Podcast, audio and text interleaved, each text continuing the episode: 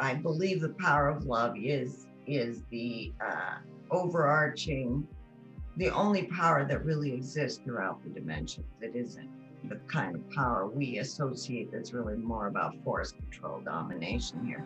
That's not really power. The power of love is simply about just being that emanation of love, being that portal of love. And really, from that place that arises from the heart, all power is available, because the power of creation is inherent in that power, basically. And that's what the crystalline dimension is about. So it's all about allegiance to the heart and transparency, innocence, wonder, purity. And that vibration is so high that you wouldn't think of harming another. You're always in concert with, in relationship with, in harmony with, because that's what creates the oneness. Welcome to your awakening journey. Today's destinations include higher consciousness and actualized potential. If all ascenders could now please be seated in a comfortable meditative posture, we're about to ascend.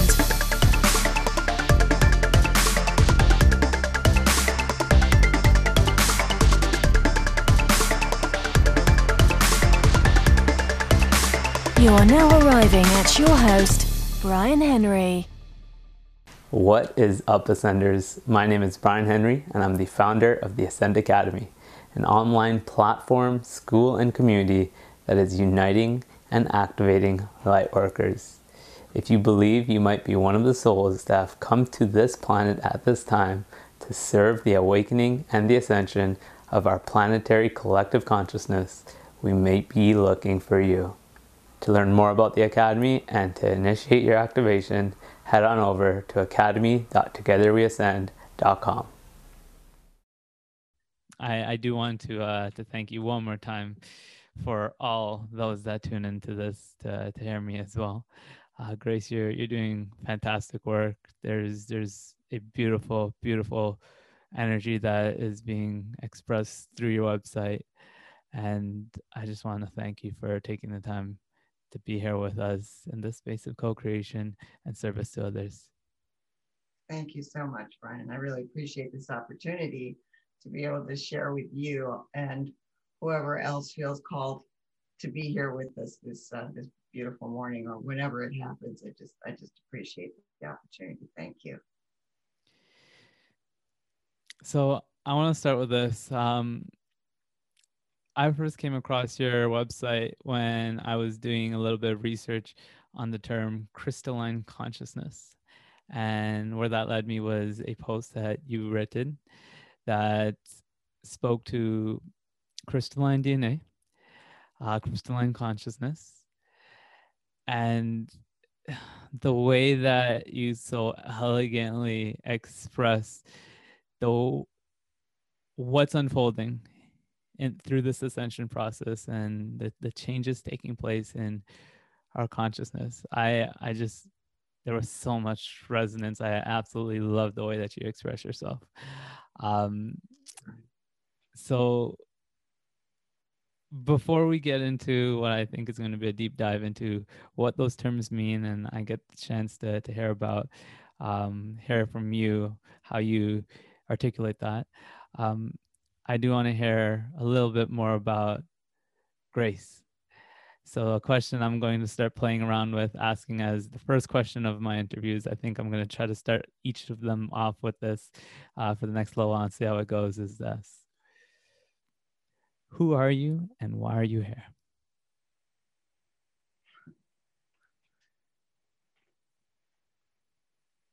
This is an excellent question. Who am I?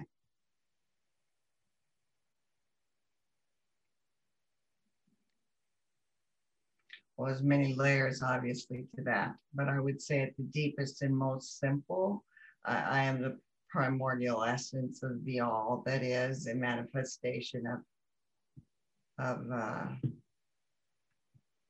the primal force that is true for every being on this planet, animals, plants, all of life, the essence of life itself, and simply a flowing physical or outer manifestation of that impulse. That's really what I would say. And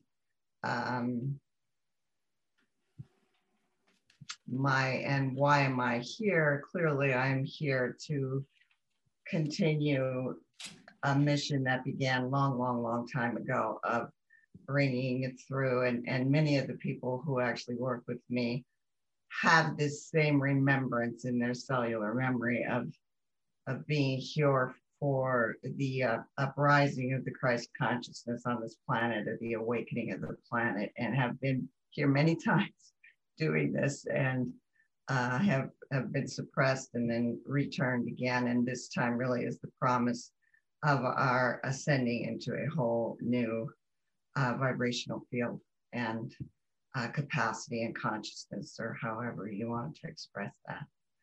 And so my dedication, my commitment, actually my primary commitment and purpose here is to heal the earth. And I work very much in concert with Mother Earth. I'm really here to help Mother Earth in her ascension. And it's really sort of a secondary thing that I work with the collective and some of the individuals who come to my classes. But most of my work is behind the scenes, helping Mother Earth heal, lifting a lot of trauma and violations of the earth, and helping to mitigate some of the circumstances, some of the calamities and the things that are happening with Mother Earth. I have a tremendous love for Mother Earth.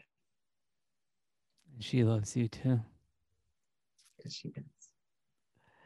It's a beautiful mission you're on. And I absolutely love how more and more in asking that question, who are you?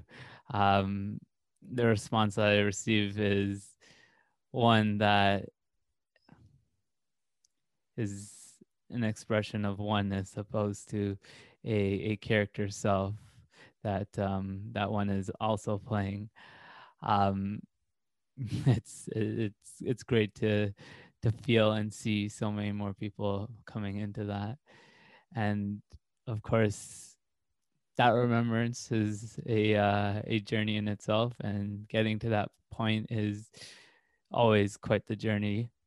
And I'd love to hear a little bit about that. How have you managed to come to the place you are today with knowing that this is the reason why you're here, to support Mother Earth in its ascension, in her healing? Well, actually, my journey has been very much centered and focused in my body, which is really interesting, but it really is in alignment with the feminine Christ consciousness of being here through the divine feminine and the reclamation of the feminine to bring that masculine feminine together. So this has been my own journey. I honestly it wasn't spiritual for most of my life. I was in the healing professions, but I and was a teacher, but then I ended up getting very sick. I mean, I was bedbound for many years from Lyme disease, and who knows, really, Lyme disease, and also an autoimmune disorder that was genetic. And it really brought me to my knees over and over. I mean, it began with the Kundalini experience, and then I just got really very sick, and I was humbled over and over again, and sought out healing on so many levels and so many different paths. And eventually I found this healing that was about healing trauma. And that finally started to resonate with me. And it just went much deeper than anything I had done before. And it was so organic. It was just in the clearing, the healing of the trauma, this method that I was taught, and that just came to me so naturally that I just started doing sessions on others. It started to heal my body genuinely, so that I was able to get out of bed. I mean, after years of being bedbound, but I was dedicated to being free of pain. That was really, I was in physical pain, horrible back pain, disabling, crippling neuropathy, back pain, and many infections. And I learned that I had the power within me to heal myself, that it wasn't outside of me. And that I became less and less dependent on anything outside of me, and recognized that all dis-ease disorder begins at the vibrational realms, and that it began many lifetimes ago, and that there's the seeds to any illness we have now or disease began a long time ago, and it's with emotional trauma that hasn't been resolved. And in going back, if I had this method that just moves it, able to identify, I could see many, many, many of the traumas. I could do it for myself and for others as well.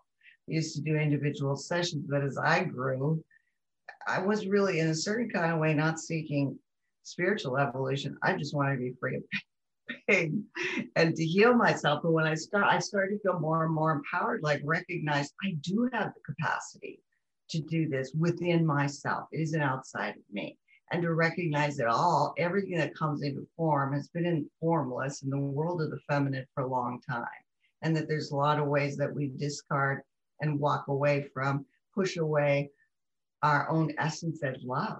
And it is that love that we need to heal our own, to heal our bodies and our bodies, our psyche, our, you know, our world, our relationships. And as the deeper I went with it, it just organically started to come teach me about oneness. Like I started to realize many of the things happening within me were actually collective things. And then collective things started to come in for healing. And I started to have a lot of confusion about where do I end and they begin. But eventually it all just started to, it was through my healing sessions. I did countless healing sessions. I really became such a recluse when I used to be so social and just worked on healing and going deeper and deeper and deeper within myself.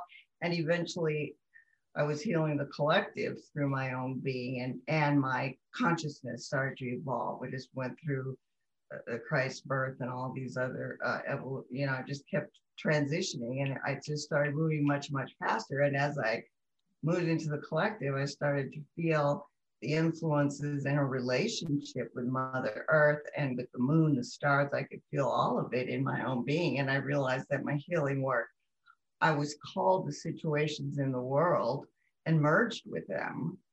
I mean, in the earth. And it wasn't just, I mean, it was, you know, things like the Fukushima nuclear disaster. I could feel it through Mother Earth. And I was called to heal a lot of it. And I took on the symptoms of what it would be to just be there. And then I realized we're all one. So I can feel this. And so when there's volcanoes or I don't know, any of the fires, the natural earthquakes, I just go and I merge with different aspects of it, and I can feel the vibrational field of it, and I know how to clear a lot of that. It is to help Mother Earth, also to help humanity to mitigate some of these circumstances so they don't become so catastrophic, basically. But in that, I recognize how much I love Mother Earth and how her cycles are really just one and the same as my cycle, but I'm not separate from her, and recognize that my biggest work here is really to work with Mother Earth, and that, you know, I used to think I needed to be a spiritual teacher and be out there. And then I just recognized that that's really not my work as much as it is to be inward and to be healing Mother Earth and holding the collective and clearing that through my own being. I feel all the symptoms in my own body. I'm not separate from. So that's sort of how it evolved, and it just kept evolving. And eventually the final sort of birthing was into my crystalline self. And in that I was assisted by some of the other parts of my soul, because I believe we are an oversoul, that knew, I mean, just lifted me. And I was taken into ceremony actually with the White Buffalo Woman, who is also part of my soul. And she took me to ceremony for almost 2 weeks in that birthing process. And I emerged as her, as the mountain that she is, as the White Buffalo. And eventually my body was healed. I mean, we went into ceremonial circle every night. And it was quite an experience. Wow, that sounds like a powerful experience that I want to delve deeper into. But first, let me just say that hearing you speak to the connection that you share with Mother Earth and the way that you experience that connection is absolutely beautiful. I also wanted to ask, was that understanding that you were healing Mother Earth and the collective a kind of spontaneous, just intuitive awareness that you came to, or is that something that you would have heard and you realized that through your personal healing you were also healing the collective? No, it arose through me, like the it's hard to describe, but I feel like the greater whole is teaching me, and through my experiences being informed. And I am also, through my healing work, I just learn so much. I mean, it feels like I'm just downloading constantly with information that's sort of all these prisms of divinity. It's the best way I can put it. And I long since haven't been reading anyone else's stuff because I was told this is, you are the direct download. So don't be trying to dilute it, because we each have our own sort of expression that we're being asked to bring forth. You are the direct download. So at this point, it's this experiential knowing and understanding that's just, again, totally intuitive. And it's, and I know this is a big part of the work that you do. It's embodying the knowingness of oneness through experience. And that is a process, again, of healing, clearing. It sounds like an incredible healing journey that you've been on. That story that you came to towards end there, with regards to that ceremony, just out of curiosity, how long ago was this? Several years ago. And actually, I recognize that some of my biggest spiritual transitions happened on my birthday, which I think is speaks to that. As we evolve, everything takes on a more evolved meaning, in a sense. And I started to realize many, many implications of my birthday, which is kind of interesting. But on my birthdays, I birth into another level of spiritual consciousness or evolutionary consciousness. So it happened. I mean, it was a month-long process, but it culminated on my birthday. So tell me more about, any deeper that you can go into, what has unfolded from that in terms of your experiential understanding, or just the state of being that you've arrived into.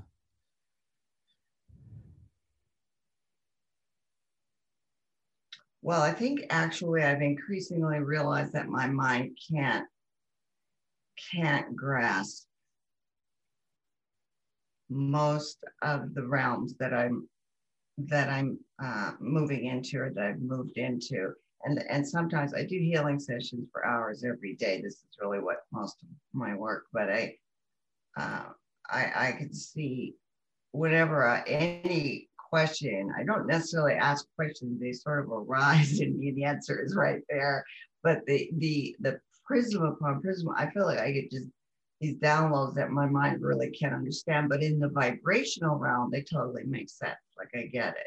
I feel the whole sense of it. I mean, really feeling is a big, big part of this, and intuition in the sensory and visceral connection with the earth really and enables me to hold this container, but I really feel more like it's just the fluidity and flow that runs through me. I can't really grasp onto any of it or remember it in linear sense, because it's not meant to be held onto like that the way we do.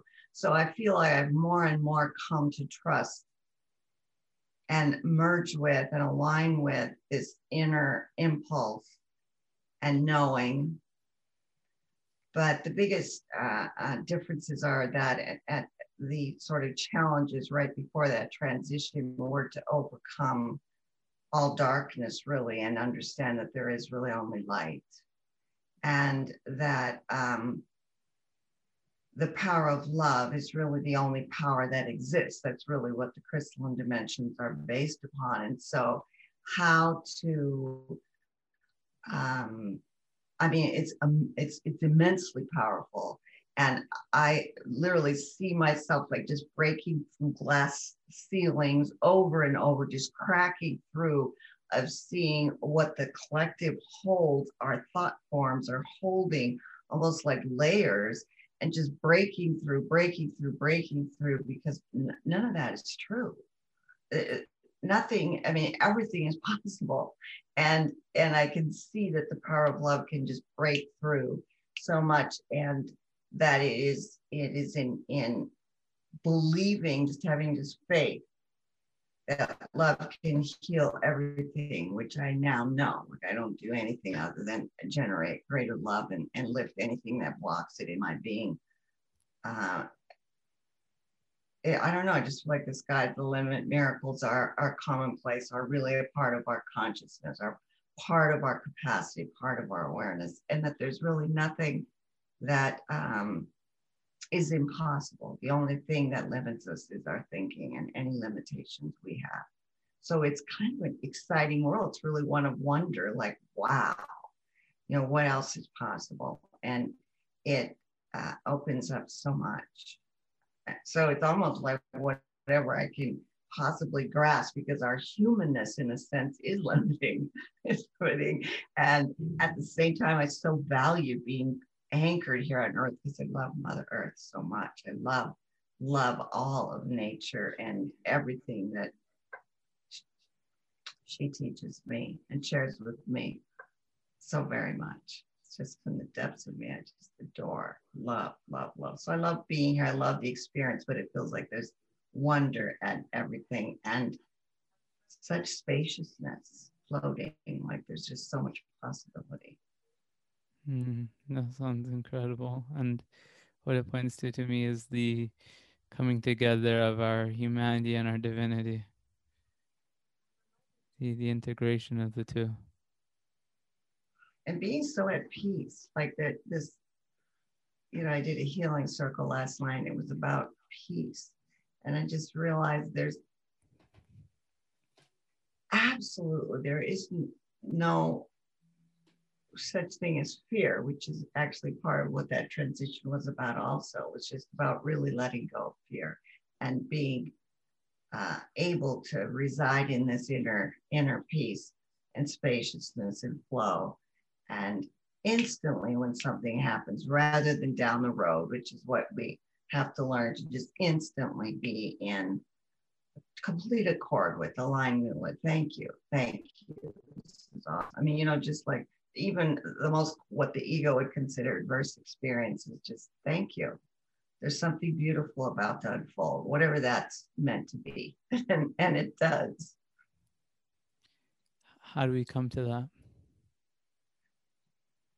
that? Actually, the only way I know, and I just think it's part of our human experience to evolve into that, to be able to see it over and over. I really think we're very assisted in this as well, to see over and over that when we have faith, that it turns out okay, and to keep reflecting back on that and to really be grateful for that over and over. Like, thank you, noticing the outcome, so that eventually we come to expect that. Like, we know even when there's adversity, something beautiful is about to unfold, and that we are about to take a bigger step in our consciousness, and to trust that and to really be allegiant to that. Thank you. I just know I'm just about to be liberated in even a more expanded way. Faith that it all serves us. Yeah. But I think you come to it gradually. I mean, you can't. It's a progressive journey. Because your experience starts to provide evidence for that, and then you cultivate that trust over time. Yeah.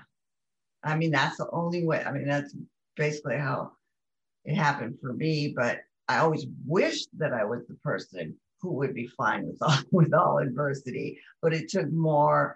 I mean, it's just that the time between acceptance, between the initial outrage or whatever the initial reaction is, and acceptance became shorter, because I really started to see that every circumstance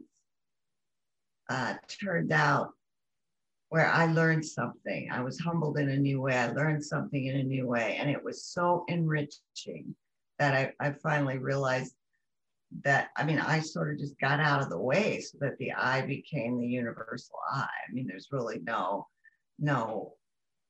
me here in a way, and yet there is. You know, I don't know how to describe that most, but I just realized I'm just a pawn in this. I'm just being buffeted around. And I think that, actually coming back to your other question about how things transitioned, it really felt that there was a time where I'm no longer running even this body. It's being run by a much greater force than I.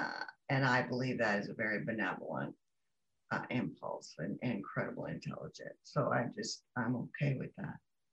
I realize I'm just being sort of run, you know, and I don't mean that as I'm surrendered to that. I am that impulse. And so I don't have, even driving my car, as simple as that sounds, I became aware one day that I wasn't driving my car. And I thought, oh, I need to ground. I had the old conditioning, oh, I've got to ground. I'm just not feeling like I'm here.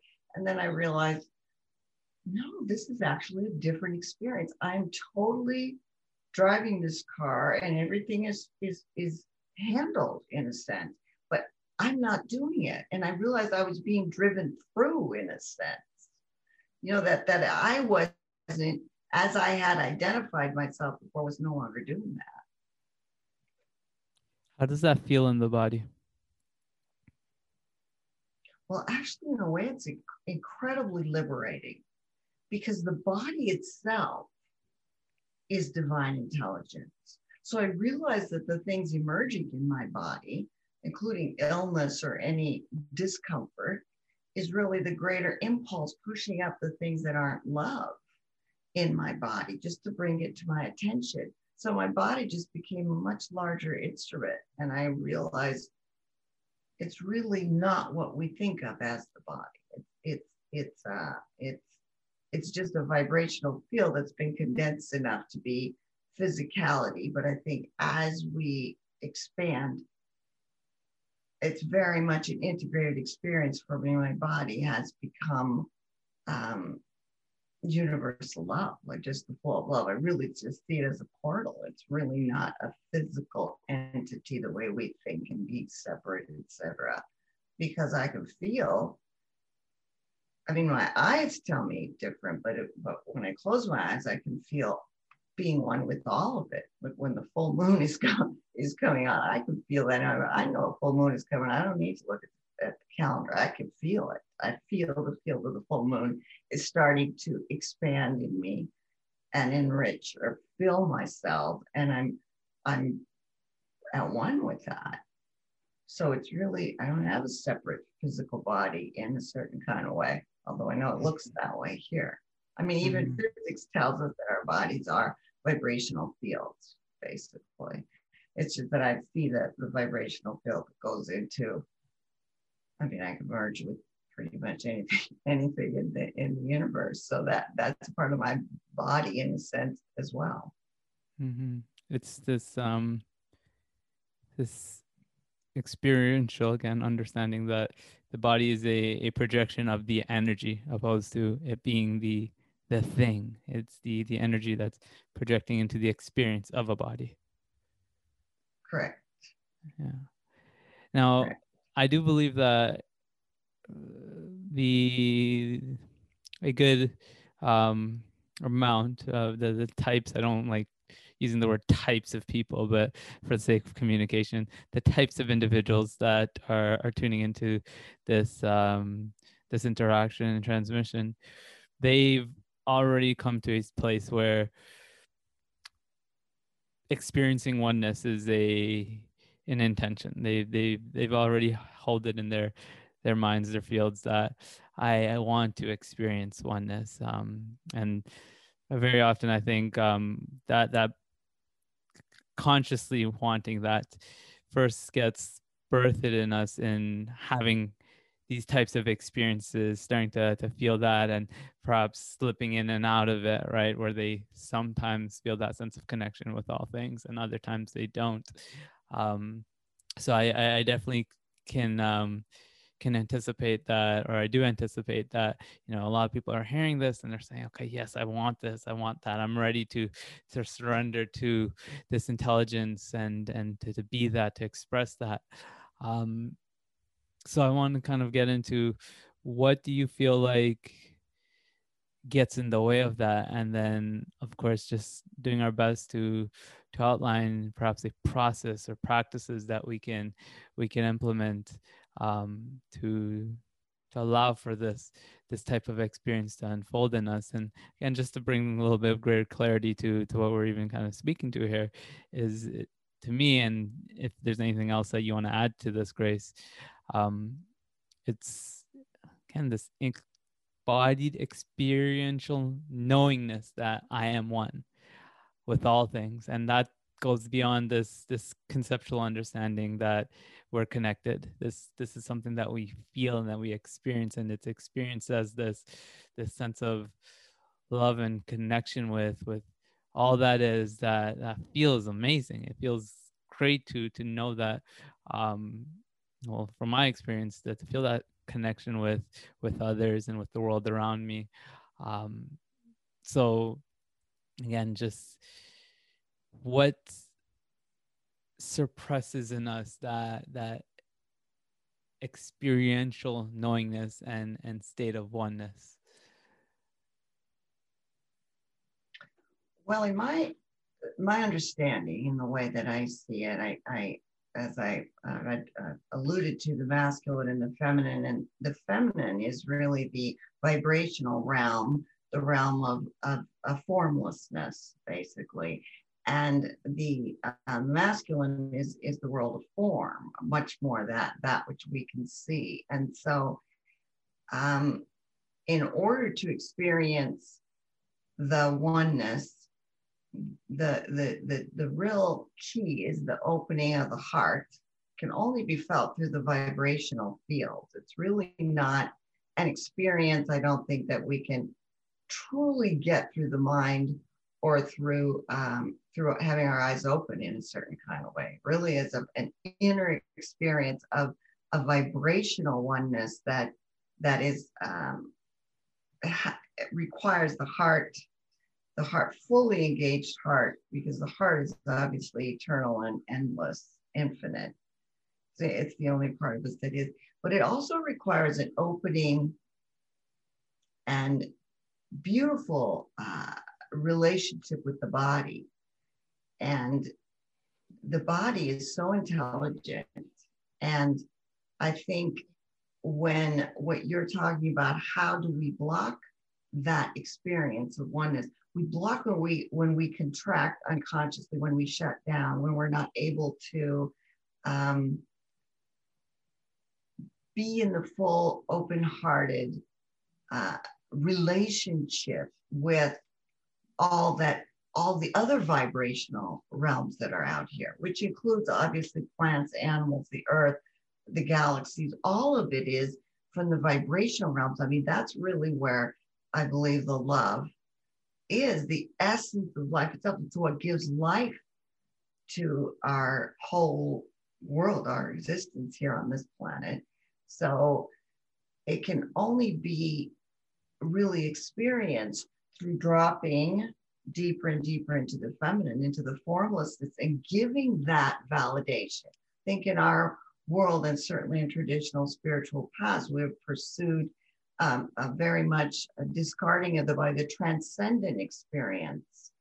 And in my experience, it's very much a bringing together the masculine, feminine. That merging really has to happen. And right now, we are very wounded in the feminine, because of discarding the heart, discarding our emotions, pushing away the body, becoming so separated from that, from our bodies, that we don't know how to be at one in a peaceful, harmonious relationship within our bodies, aware of and really what I call bowing to the intelligence of the body, because the body is really, is how we vibrationally connect.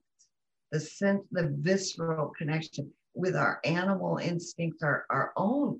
I mean, we think we're very sophisticated. We really have to connect at that vibrational level. And there's many different levels to that. So I think that's the only way to reach oneness. And I believe, I mean, to really have the full on lived experience of oneness consistently. And what prevents us from doing that often is trauma and fears that are blocking our DNA, that are blocking the cellular connection, the oneness, the vibrational, free-flowing fluidity, really, with the all. So this dropping into formlessness in the feminine, is that, would you say, synonymous with feeling into the body? Is that a fair way of kind of framing it? I'm sorry, what did you say? I didn't hear the word. Is it a practice of feeling into the body? Like when you say dropping into formlessness. Yes. Is it fair to say that feeling the vibration of the body is the practice? Yes, and I think the practice is also the embrace of, oftentimes when we have the body, we're so separated. When the body is having pain or discomfort or tightness, rather we instinctively get away from it. I mean, that's kind of been our conditioning to step away from it. And I'm saying, using the breath, embrace, and really ask the body, what is it you need, sweetheart? I mean, really just embracing with such tenderness. Thank you for showing me where something is out of alignment here. And show me what it is, show me what you need. And increasing, like really trying to be as conscious as we can. I really feel like rather than just doing meditation, we're being called to develop this relationship with the body, such caring, such tenderness, such respect, and ultimately to come into reverence and awe about our bodies and what our bodies have to teach us, because the body, I love the body, transparent, it doesn't lie. The body's just telling the truth straight up. There's no mind engagement in there. The body is what it is. Mm-hmm. It's always speaking to us. It's a matter of how well we're listening, I find. That's correct. And I guess what you're pointing to here is a lot of people have dissociated from that. They're not being attentive to the messages of the body. That's correct. And that's one and the same with the suppression of the feminine. Right, it is.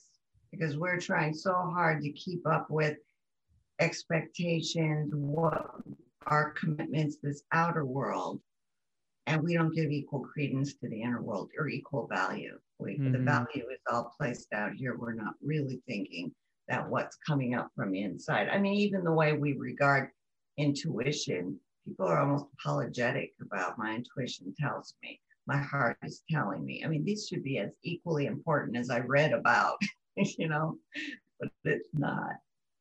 Scientist said, or he said. Yeah, we're not taught to go to that as a source of knowing. Right. Yeah. We're not taught. And so we habitually deny, avoid, reject.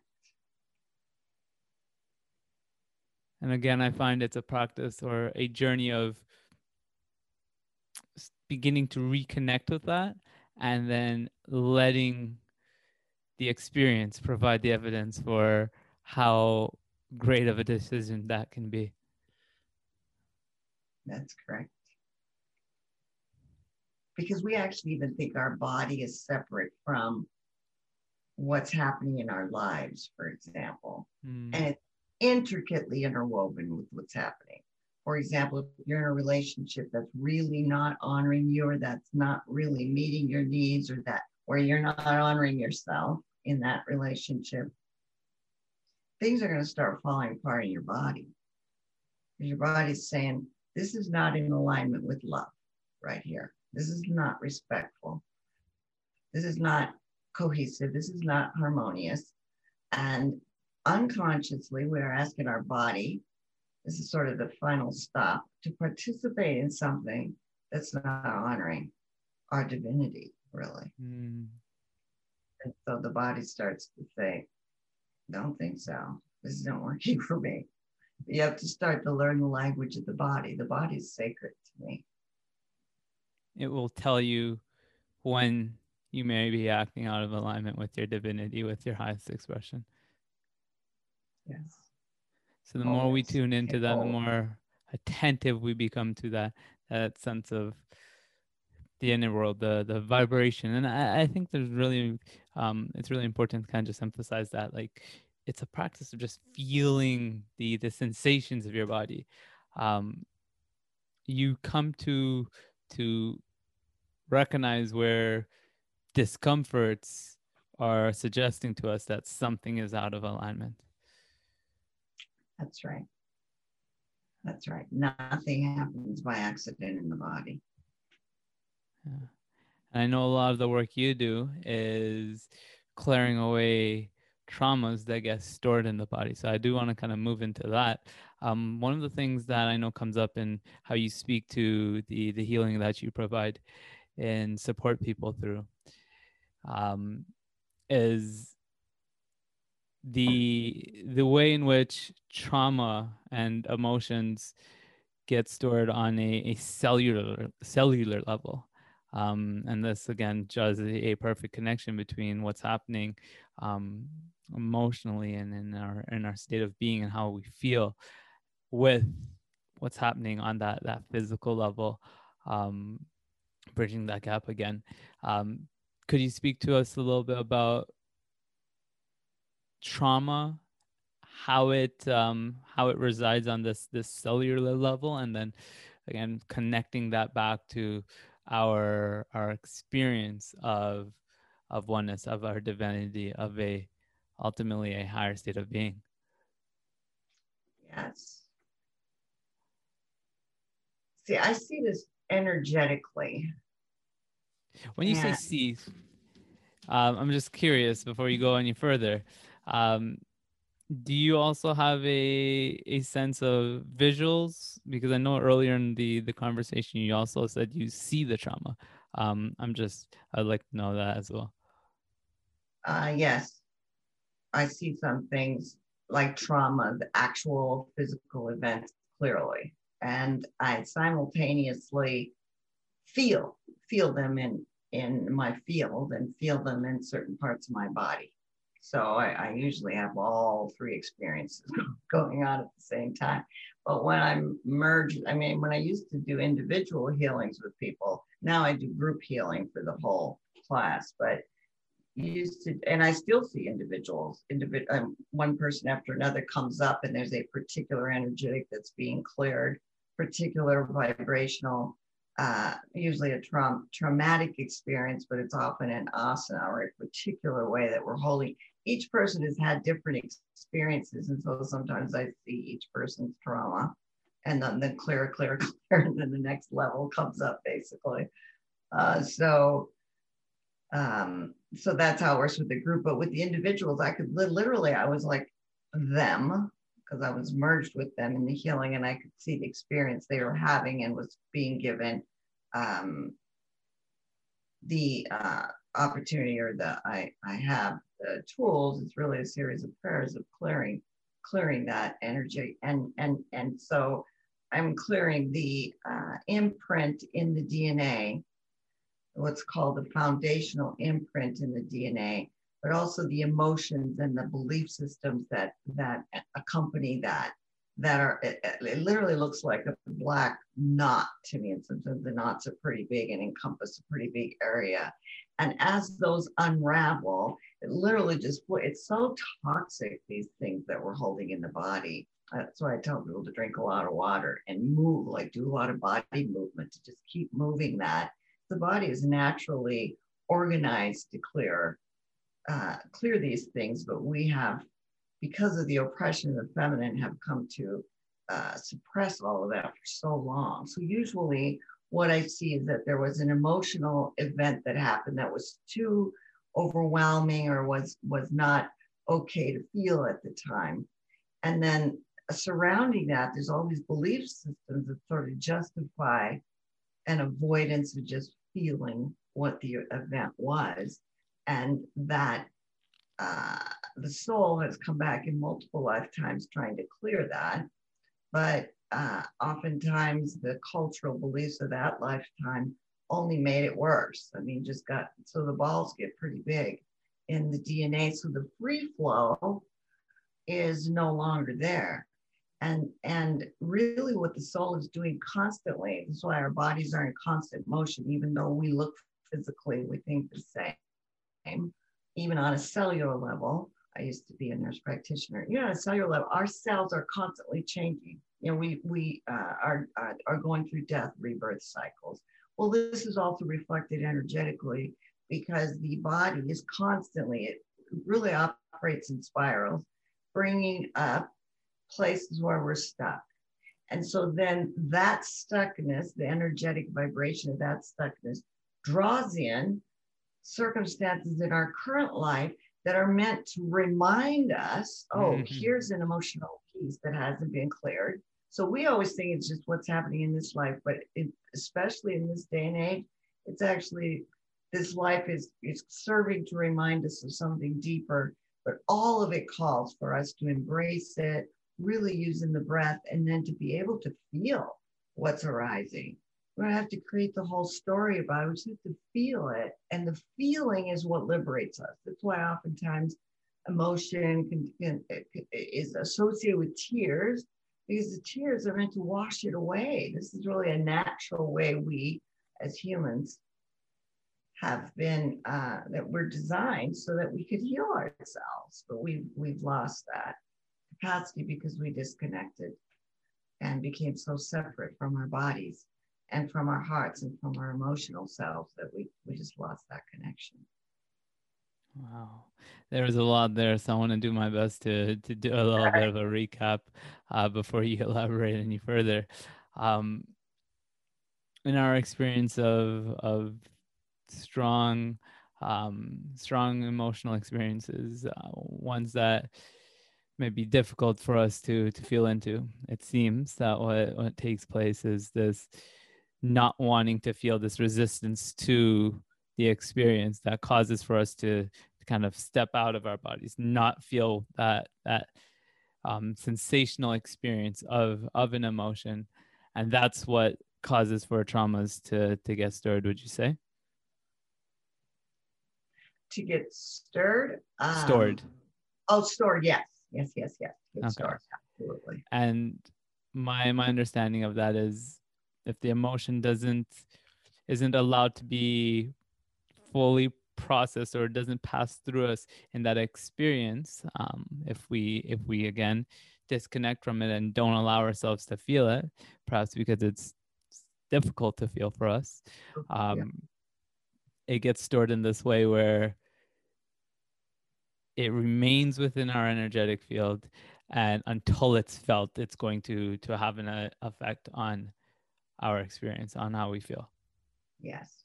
Okay. A couple other things that Right. That's exactly. It's not my first rodeo.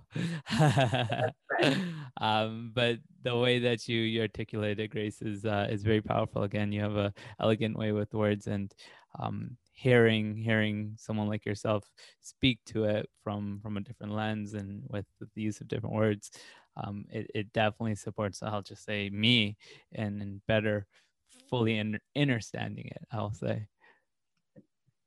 I like the way you said that. Yes. Another thing that you you pointed to that I would love to hear you kind of elaborate on is the way in which our belief systems actually get formed in association with these traumas. So would you actually mind kind of just explaining to us how limiting beliefs, the beliefs that we've ultimately subscribed to, get formed in these experiences, and then we can kind of, transition into the ways that these beliefs often don't serve us, and then of course we'll go even deeper with how we can release them. Okay.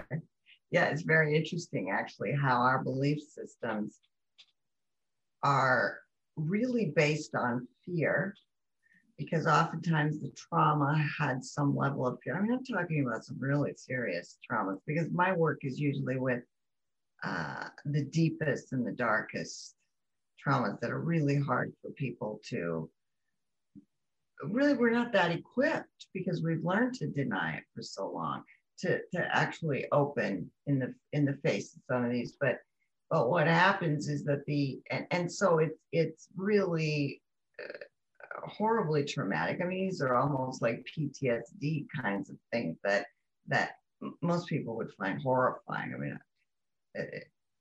these are just often very deep traumas. And so then because it feels so overwhelming and because we have for so long, this didn't just begin in this lifetime, learned to deny our emotions and our heart in favor of our minds and the analytical, we aren't well equipped. So aren't well equipped to really feel, to just simply feel what's arising. So instead we spend, and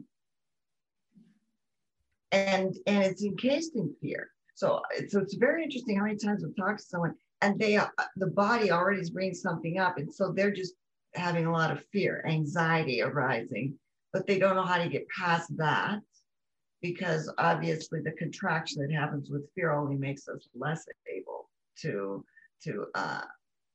open our hearts and to feel.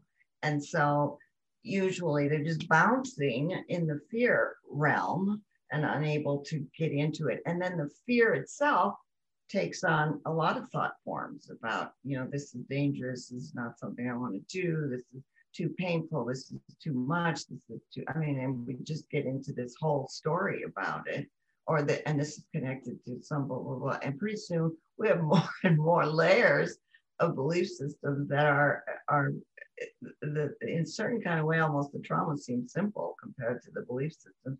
Mm. And then as soon as we start to hit that energetic, unconsciously, we go to that thought form. We just go to the thoughts, and the thoughts keep us protected. It's almost like a wall around us, and we can't get into the heart, the emotion part of it. Mm-hmm. Does that make sense? That's kind of how I see it. Yeah, it certainly does.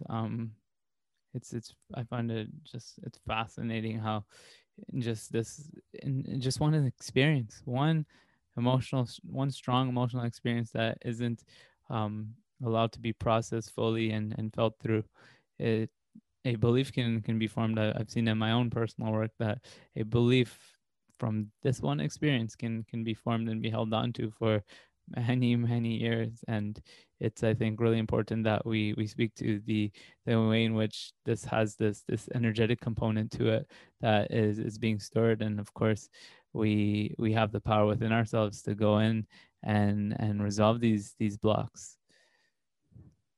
Yes. And I think really the engagement of the heart is our avenue to freedom. Really takes the heart. You can't analyze and think it through. And this is part of the reason that I think that talk therapy is less, it's beautiful in a certain kind of way for what it does, but there's a real need to do somatic therapy, to really do body related therapies, heart opening kinds of therapies. If we're gonna be doing other kinds of work, because it's really important to, engage the body, engage the heart. It's really, I think, the fastest way to healing. You can just keep going around those ideas and those beliefs for a long time. Mm. Engagement of the heart is the avenue to freedom. That belongs on a poster somewhere. That's true, isn't it? Yeah. Is there any words for anything in addition to what we've already shared that you feel is important to mention with regards to how we tap into that, engaging the heart? Well, again, I actually really think many people need help with this. I don't think it's something that you're younger than I am, but I can certainly say that for my generation, for many, I think it's actually not just my generation. It depends on sort of the family and the cultural beliefs that you have, how accessible, how readily one can access the heart. I really think breath therapies help, and so does somatic work, but we really we need help getting started. And once you get that avenue flowing, it just comes easier and easier and easier. But I think oftentimes we need some help getting started to really know when we're diving into the heart. And then to not only feel the emotion, but not get into the complexity of the storyline, and because in a lot of ways it's not that important, but when we're first beginning, we think it is quite important. Sometimes it does contribute to releasing. But as we move along and really develop greater and greater mastery, I think the story isn't that helpful. The heart can really just show us the whole story in a lot of ways, in the sense of what we need to know and feel. It's really the feeling that needs to be fostered. Yeah, it seems that that's the point that we circle around, feeling, and reconnecting with that. I mean, there's only so much we can say with regards to it, because we're still playing the game up in the mind when we speak to it. But our choice of words, of course, is to guide someone into this practice of feeling and seeing what emerges in doing so. Absolutely. And thank you, Brian, because I really appreciate I feel you getting this, and I feel like just in talking, I'm actually feeling my solar plexus is, I don't know if you're feeling this, but my heart and solar plexus are feeling a little bit riled up, and I feel like it's about the way we have disempowered ourselves by denying our hearts, and that the power of love that resides there is beyond anything we could say in our minds. And that's what we need to access to heal. So the more we can do that, just moves our journey along exponentially. It's just much quicker. Mm-hmm. See, and you saying that it brought my awareness to drop into there with greater attention, and I, in doing so, began to feel a more expansiveness sensation, a more spacious sensation. And I think one of the other reasons why you bring this up, Grace, is because I do intuitively know that some of our listeners are going to hear this and experience a similar sensation. So in fact, I invite us all that may be tuned into this right now to drop into that feeling, into that sense of spaciousness, and allowing for greater energy to flow through our hearts, through our solar plexus. It's a very, and I can only speak so many words to it, but for me, it's a very expansive and pleasurable sensation. Yes, and just bringing our attention there right now, I can just feel. I mean, just that gives it permission to release gently in a lot of ways, to just to release that which was arising, a level of anxiety about, oh, how can I do this? How is this possible to be this much love, basically? And it's just saying it's okay. I'm right here.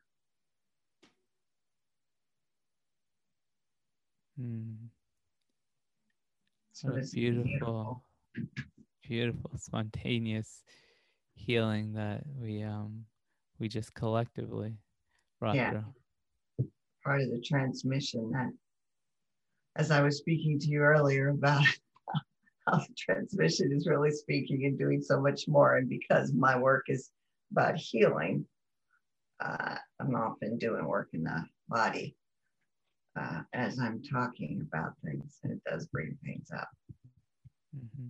I would go as far as to say that's, I don't like making it sound black and white, but right now I do feel called to say that component, that aspect of what we express is more important than even just the concepts, right? Of course, we have individuals tuned into this, wanting to learn, wanting to understand on that mental level, and that's great. I love that experience and journey too. But I think it's really powerful to know and sense that what's being shared, given, received, and again, this applies to the collective as well.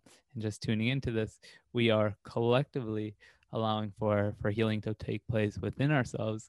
And to bring it back to one of the earlier points that came through in our conversation, that personal healing journey is also a collective healing journey. So we do this together.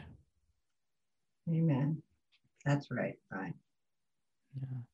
And another point I just kind of want to really emphasize that you're speaking to was how through this process of healing, we just naturally become greater expressions of love and oneness. Well, this is actually what I love about what I do in terms of, this is why I teach self-love, actually, because it is really about recognizing that which is within us, and what blocks us from that, in my experience, is the trauma and the inability to release that trauma. And a big part of my work is to be clearing that so that people just organically find that greater stream of love and consciousness within them. This is so much better than me teaching that. I mean, my greater work is really the inner work that I'm doing, because that liberates you to find who you are, or any individual, just to recognize, wow, this is all inside of me. Mm. And the conceptual knowledge doesn't, that's lovely. I think it's important on a certain level, but I think this inner work is so, so valuable. I'm hearing that term on an entirely different level, inner work. And it all really is inner, isn't it? It is. I think everything that happens on the outer is, there's layer upon layer of significance to it in the inner planes. That's the best way I can put it. So by the time it appears on the outer, it's been cooking down here for a long time. And consciousness really is about becoming aware of these things at an earlier stage, in a sense, so that we can actually manifest much more beautiful lives in many ways, rather than waiting for catastrophes to happen to awaken us to what's happening inside, to start living from the inside out. I love that framing, living from the inside out. That's how we've intended to live. Mm-hmm. Rather than piling on all this stuff that gets in the way of our ability to consciously create in this here and now. Exactly. And also the divine design, really, I think, has always been for the feminine to lead. And the feminine arises from within. And the masculine really is, it's such a beautiful dance between the feminine and masculine, but the feminine is the impulse arising from the earth, from deep within us, and it meets the masculine in the heart and so the heart is guiding us, but it's a harmonious and respectful dance between the two. But it is the feminine who leads. The leadership comes from the feminine. This is the creative impulse, really, from the divine feminine. All right, that's where the inspiration arises. Yes. Yeah. So then, what role then does the masculine play in that? Well, the masculine, I believe, really always was meant to protect and anchor the feminine in the on the outer. But there's also illumination that the masculine provides. The mind, in my mind, is meant to be subservient to the heart in this expression of our beingness.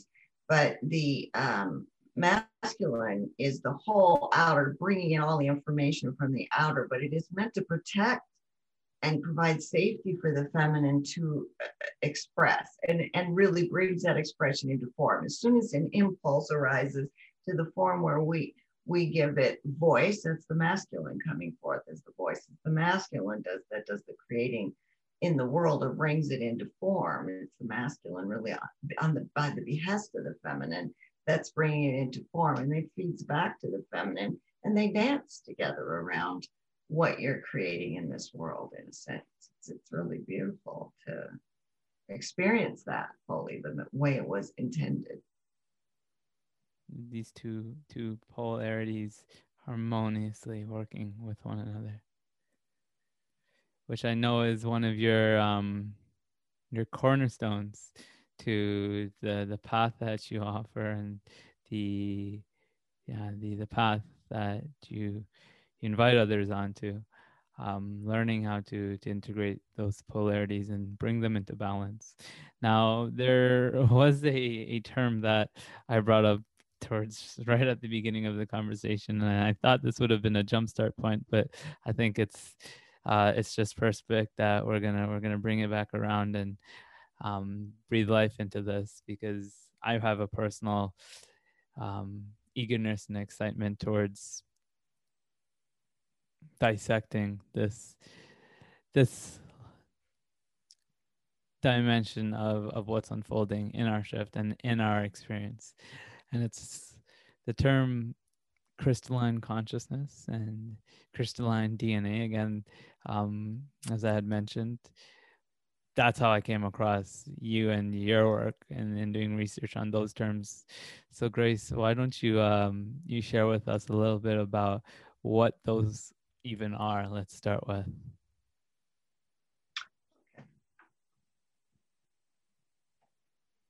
Well, this actually for me also arose organically. So this is very much a experiential perspective I share with you.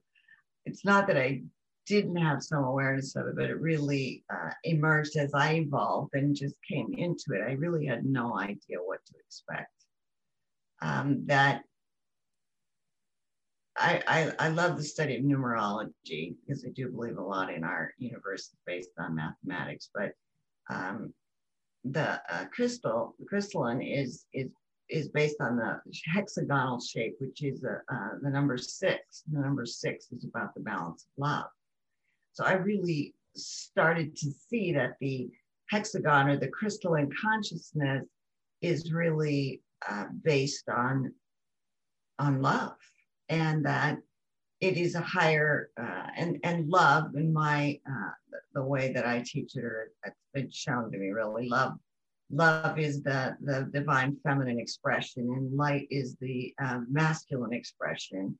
And when the two of them come together, they create sort of love and light. So they're sort of almost synonymous, but they encompass both elements and create a third entity that's even greater than that. That's really the crystalline consciousness, and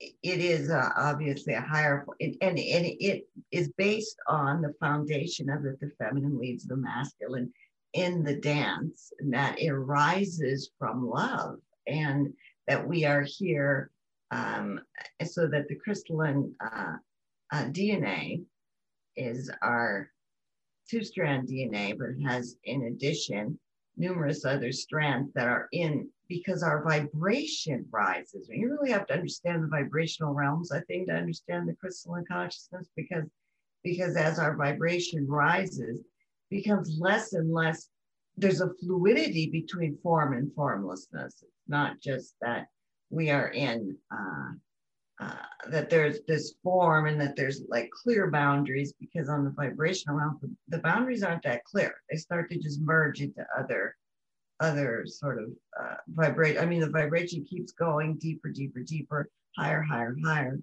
and becomes more and more expanded. Many, many, many, many frequencies. I think sound actually teaches us some of this as well. But in the crystalline dimension, I believe is all, and it is the higher dimensional realms of the omniverse based on the vibration of love. And that's why it is the crystalline, and it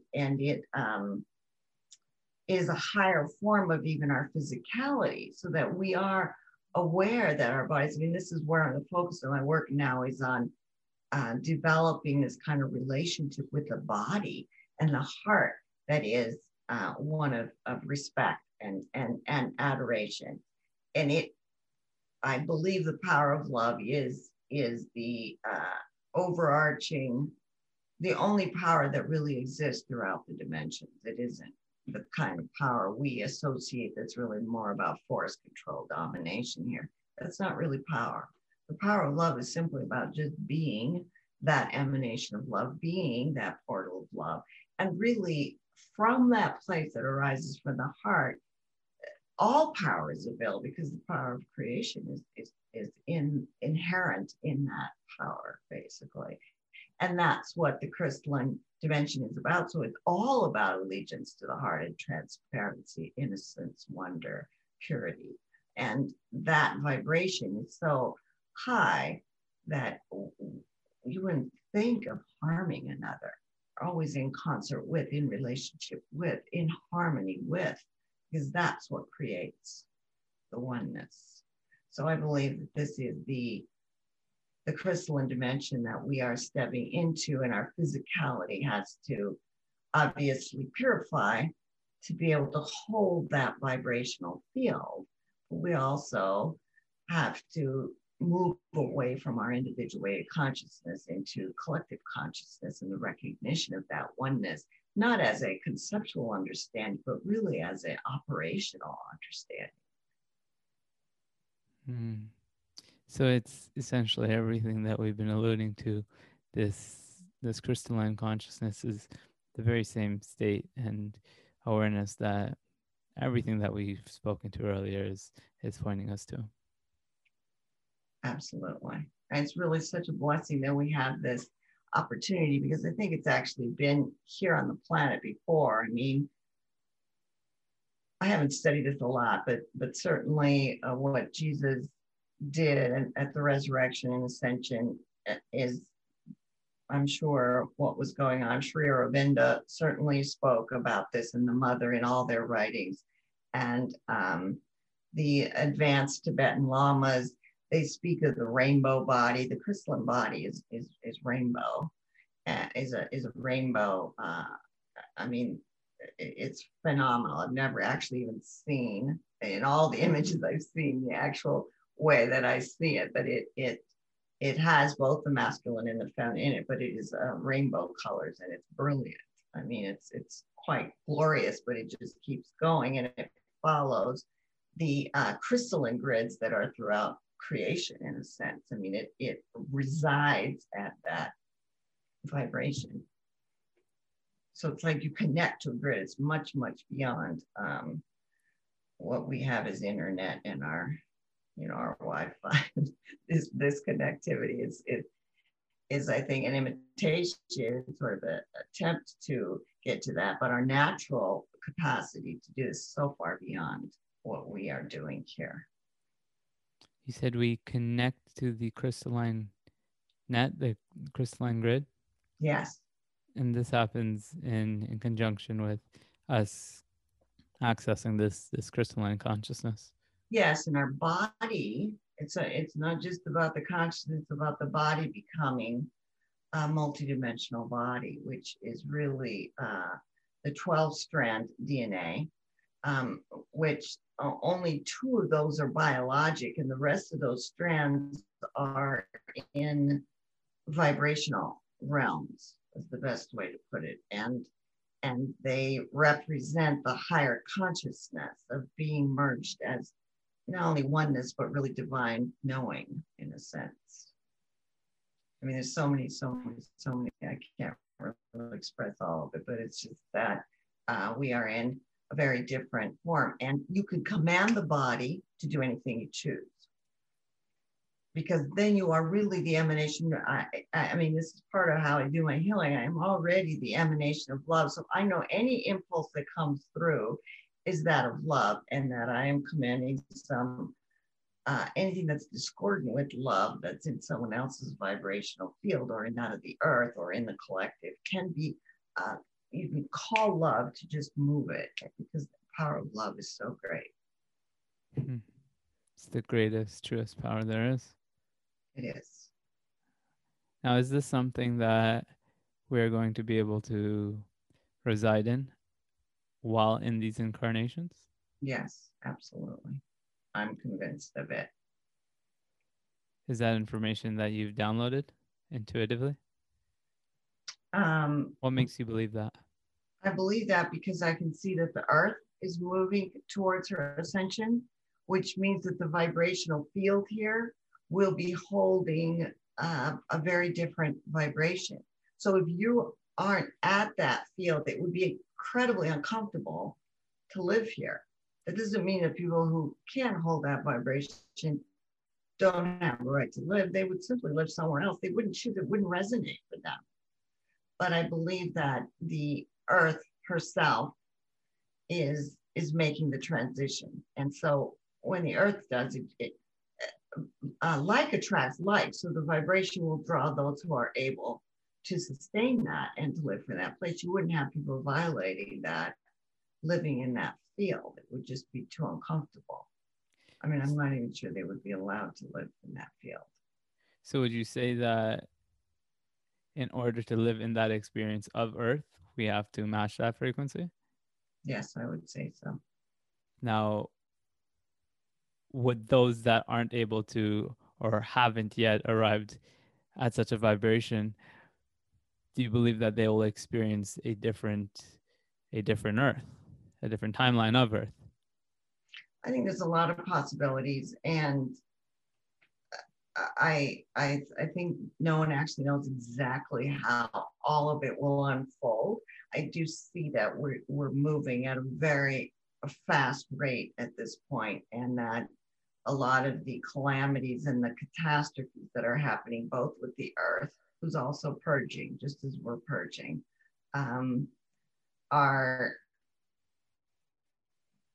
likely to become more and more intense, because we are meant to be brought to our knees to really give up this whole facade and the way we've been living. And so that is because we, in our experience, aren't able to see what we're missing out on. I mean, we're talking about liberation and being creators here. And we aren't living along that we're not living in that paradigm, obviously. And so we are being encouraged to come there, not as a punishment, not because anyone's saying anything wrong, simply because our soul, at the soul level, we know that this possibility of freedom exists. And it is now being made available to everyone, because the Earth is making her transition. The Earth can no longer survive the way we're treating her, basically. I mean, we're doing the same things to our bodies. If you look at it, to me, that there's a real parallel between the Earth and the body and the way we've treated our own bodies. I mean, this is where we need to put our focus, because most people are like worried about the Earth, but look at the way we treat our body and how disconnected and separate we are from our own bodies. And we need to actually pay attention to both. And so our bodies are also, I mean, you look at the exorbitant costs of healthcare.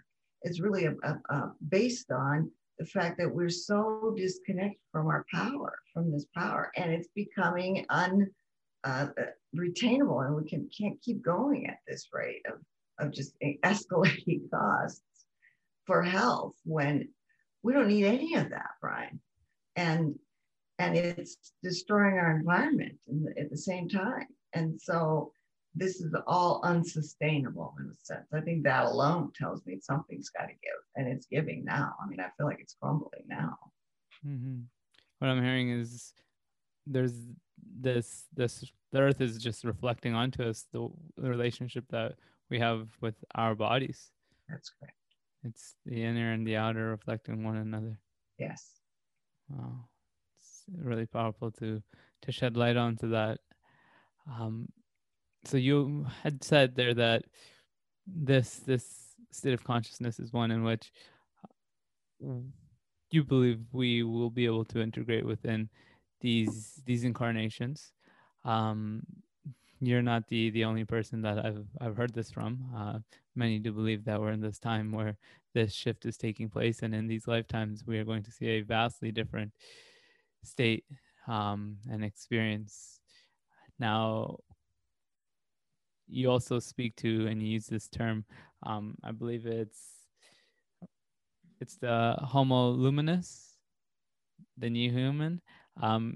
Also, is this, does this differ at all to the light body? I know that's a term that also gets used. Is what you're speaking to here, do you acknowledge any difference between this and the light body? I would say not. No, it really is the emergence of the light body. And it's really simply a higher vibrational body than the one we are currently using, because I do believe that eventually our body can become so light that we're no longer visible on this realm. I mean, that this is sort of almost inevitable. The evolution just continues to raise our vibration until, I mean, just to be visible, you have to vibrate at a certain level, or you can't see that person. That's sort of why we have angels and all the other beings who are here that we can't see. Vibration is simply too high for us to perceive with our human eyes. But when we close our eyes, at least for me, I can see many of these beings. So it's like that sort of, I think we can continue to expand. But yes, it is. I'm sure it is the light body. I'm really not that well versed on the terms, but it is definitely a very brilliant light body. Yeah. I love that you say that you're not well versed on terms, because that just kind of really points to how this is, again, I've probably said this word a few times in this conversation, the experiential knowing, rather being something that we just read out of a textbook. And of course, that's what we try to guide someone to. So just tell me more about the implications of this shift into, or the activation of our light bodies. And again, another term that I just want you to shed a little bit of light on is homoluminous. What is this?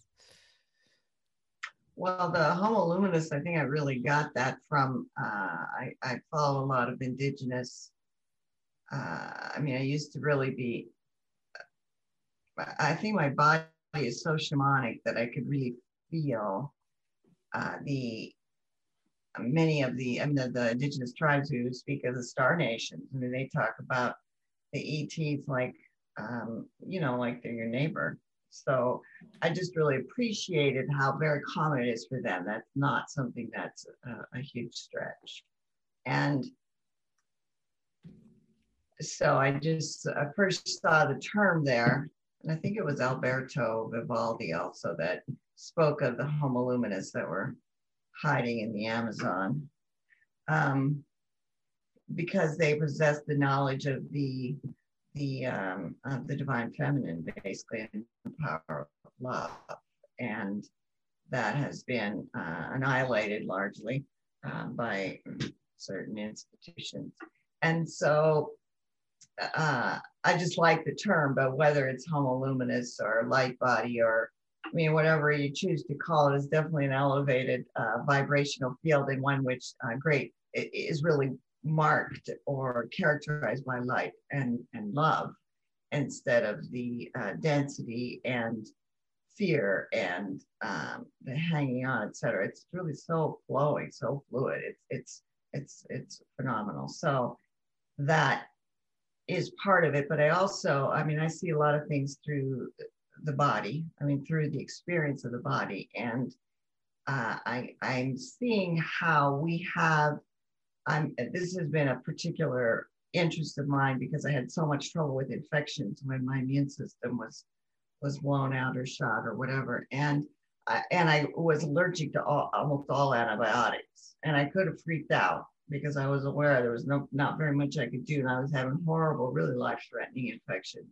And then I realized that it was all vibration, and that that I didn't really need any of those, but that it's a crutch that we've come to rely upon. And because of the necessity, I mean, again, I feel like this is a benevolent universe who said to me, you figure it out. Of course, we want you to be alive, but you're going to be relying on all these old stories in a certain kind of way. So then I just realized that all infection, the body doesn't want to be distorted in that way, and has the power and the capacity to heal itself.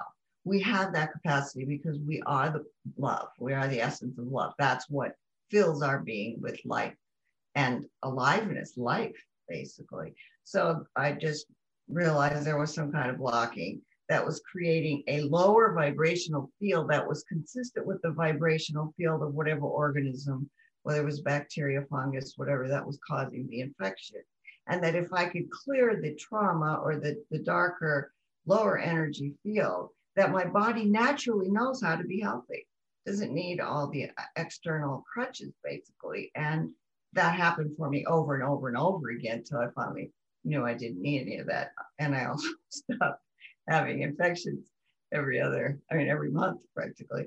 So so that was a really liberating realization. And then I realized that no, it's all about vibration, and that lower parasitic pathogens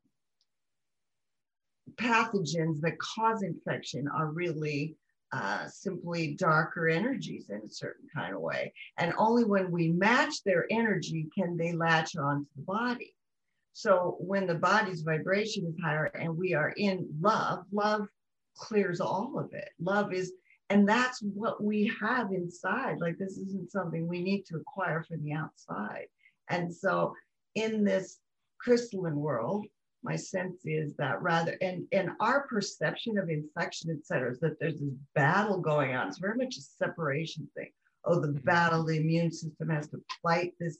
You know, all the words we even use to describe it is very adversarial and separation based. And what I see in the new world, in the new paradigm, is one that love embraces. Love embraces and is kind. I mean, really just opens to, and the vibrational field just transforms that energetic into light. And I've seen this happening in the body, with my own body and others that I work with. So I know that there will no longer be parasitic energies, because those energies are not consistent with life and honoring and in harmony with oneness or life. And it's the same thing with predatory. I don't believe there will be predatory energies, because the animals even are part of this lower density that we've been living in of you know, eat and survive, et cetera. And I think all of that will be lifted to a different vibrational level, so that everything will live in a certain kind of way, as sort of a Garden of Eden, that we will be honoring and recognizing. Actually, in that will foster such abundance that it will be like what we picture as paradise. I think that it will be a very much higher vibrational field, very different dynamic. Natural being, paradise, harmony with all living things. It's a beautiful future that you paint for us, Grace. And I just want to bring mention to, it's a vision that so many on this planet today are speaking to, bringing light to, and have faith in. And so I want to thank you for bringing our awareness, and in doing so, channeling our energies to creating this. You're doing incredible, incredible work towards this. And I want to thank you once again for being here, sharing all that you've shared with us about this vision, as well as the means by which we allow for this to emerge through us. So what is it about ascension that draws you, Brian? I love when people ask me questions on the show.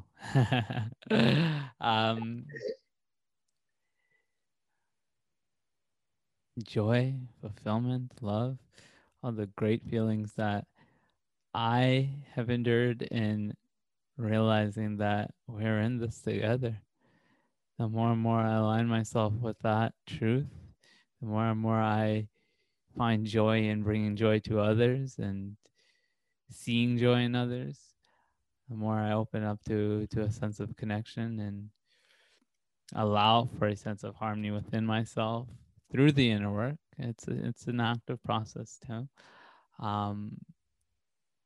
The greater I just feel, and the greater that I feel, the greater the experience I have, as well as I see it have the effect of supporting others and having a greater experience and feeling greater within themselves. So it's become my truth that our joy is shared. The more I allow myself to receive and be in that, the more that I send, the more I support others in doing the same. And it's that very reason why I named my brand Together We Ascend. That's beautiful. I'm so glad you brought up joy, because that is a part of the, and service actually, is just naturally arises. That when you realize the oneness that you see that there's really no one that is not you in such a real sense. And also that joy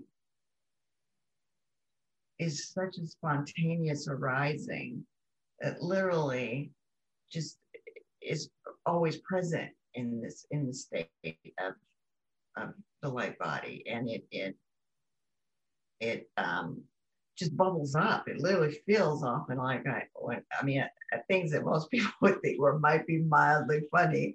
I just can't stop laughing because I feel like I'm just being tickled all inside. I mean, it's such a glorious feeling and quite rejuvenating as well. So I'm glad you brought it up because it just started happening. This is why I just love watching comedy, because I can laugh and it feels so wonderful.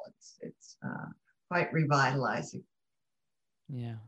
And I think one of the things I love about what you, how you speak to it is just really emphasizing how it's a natural emergence that that unfolds through the clearing, through the healing. Sometimes I think efforting to try to be happy is one of the reasons why we perpetuate not being happy, as ironic as that is, right? Of course, it totally makes sense to say, trying to feel good is entirely important as well. But there's another side to that same coin, which is allowing an acceptance and healing, right? Is the means by which we return to a natural state of happiness and joy where you don't really need to try at all. Correct. Yeah, it's an innate part of the experience and it arises spontaneously. Yeah, through the work. Yeah, well, eventually it becomes a part of the state of being in crystalline consciousness, being in that, in light. I mean, it's truly just a very different experience. I'm just having it, it's just accessible, it's always there, it just resides there. It's not something you're seeking. And I think another piece that I want to mention that is just coming up for me right now is about abundance, and how the more we reside in love, which we consider a state of being, the more it becomes that the doing, in a sense, is taken care of. In other words, the world serves you too.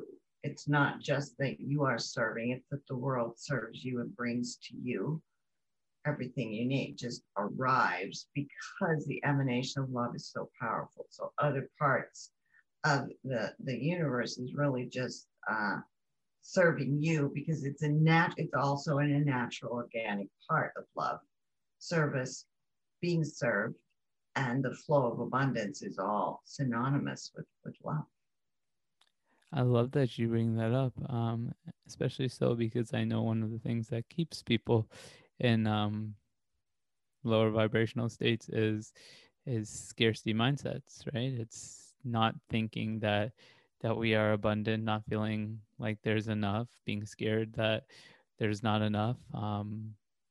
Now, the experience that I think you're pointing to is turning back to love manifest or leads to the manifestation of an experience of abundance.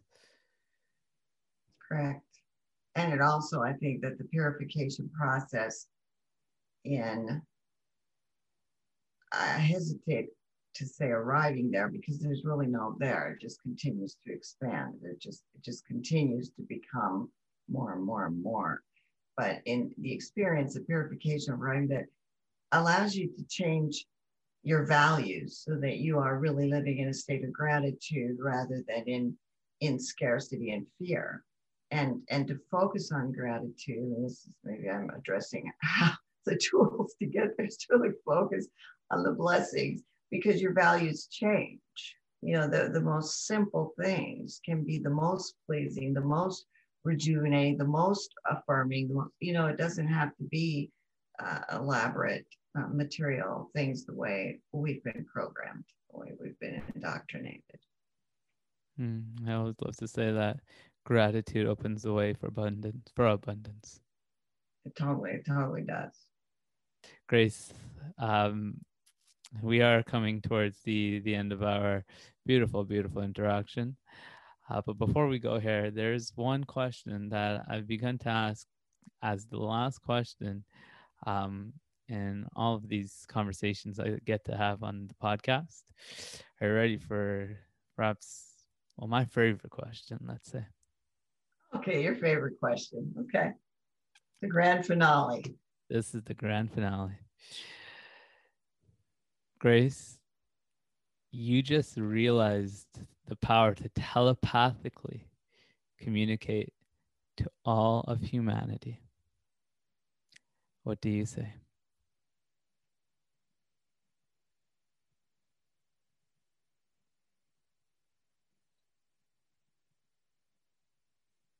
I love you. I love you.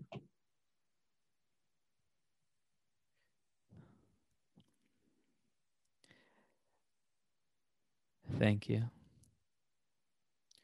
for all that you're being, for all that you've shared, for just thank you. I'm just going to thank you, thank you, thank you. One last thing before you go. If our listeners want to connect with you, find out more about the work that you do, perhaps do a session with you, where would you like to point them to?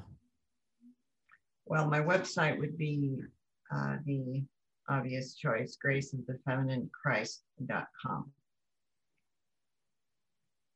And then there's classes and events, and pretty much, I mean, I do some healing circles monthly just to sort of meet new people and also do some level of healing. But I, all of my classes are really very much the masculine feminine model, because I'm doing a lot of the healing work in the background in my classes right now. Very much focused on the emergence of the crystalline body and the moving into the multidimensional reality through the body. Great. So the link to that again, Ascenders, is graceofthefemininechrist.com, and a link to that will be found in the show notes, the description to this episode. One last thank you, Grace. Oh, thank you. Thank you so much. I so appreciate you, Brian. Thank you for this opportunity. I just really applaud your work so much, and appreciate you reaching out and being so open. And I just love your vibration. Thank you. I appreciate that, and I appreciate you as well. Thank you. So until we meet again, Brian. Till we meet again. Take care. All right. Bye-bye.